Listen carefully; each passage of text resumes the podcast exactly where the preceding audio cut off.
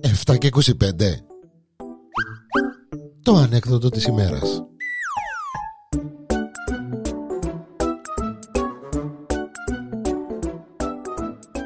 Επεισόδιο έντεκα. Ενώ ο Άης Βασίλης πάει σε ένα χορκό να πάρει τα δώρα, ρε παιδί μου, ε, ε, παίρνει τα δώρα, νιώθει συνέχεια δίπλα του, ε, κοντά του, μια παρουσία. Δεν γυρίζει αριστερά, γυρίζει δεξιά. Προχωρά, ακούει πίσω του θόρυβο, γυρίζει πίσω του. Κύριε, λέει, σου λέει ο Άης Βασίλης, να μου γίνεται σιωρ.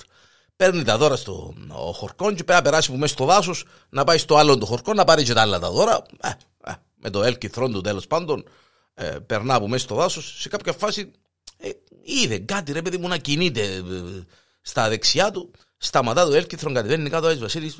Εσύ κανέναν τζαμέ? Τίποτε. Ρε, εσύ κανέναν τζαμέ? Τίποτε. Άκρα του τάφου σιωπή. Πάρα μπήπα στο έλκυθρόν. Ακούει πάλι κατσαρισμό. Λαλή ο Άης Βασίλης. Κάτι δεν πάει καλά, δάμε. Το λοιπόν, ποιος εμποντζάμε, αν έχει για δώρον, πέ μου το όνομα σου, γε μου, να σου εγώ δώρο, σου θα τελειώνουμε. Τίποτε.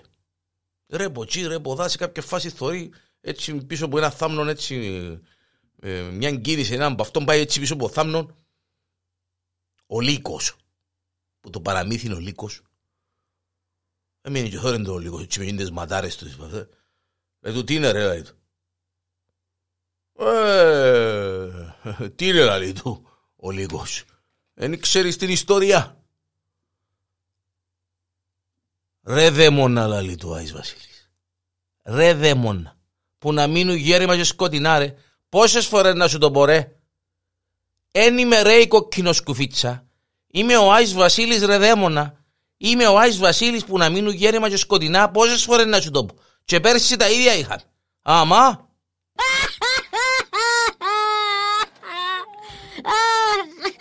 Γινάτη που το έχεις.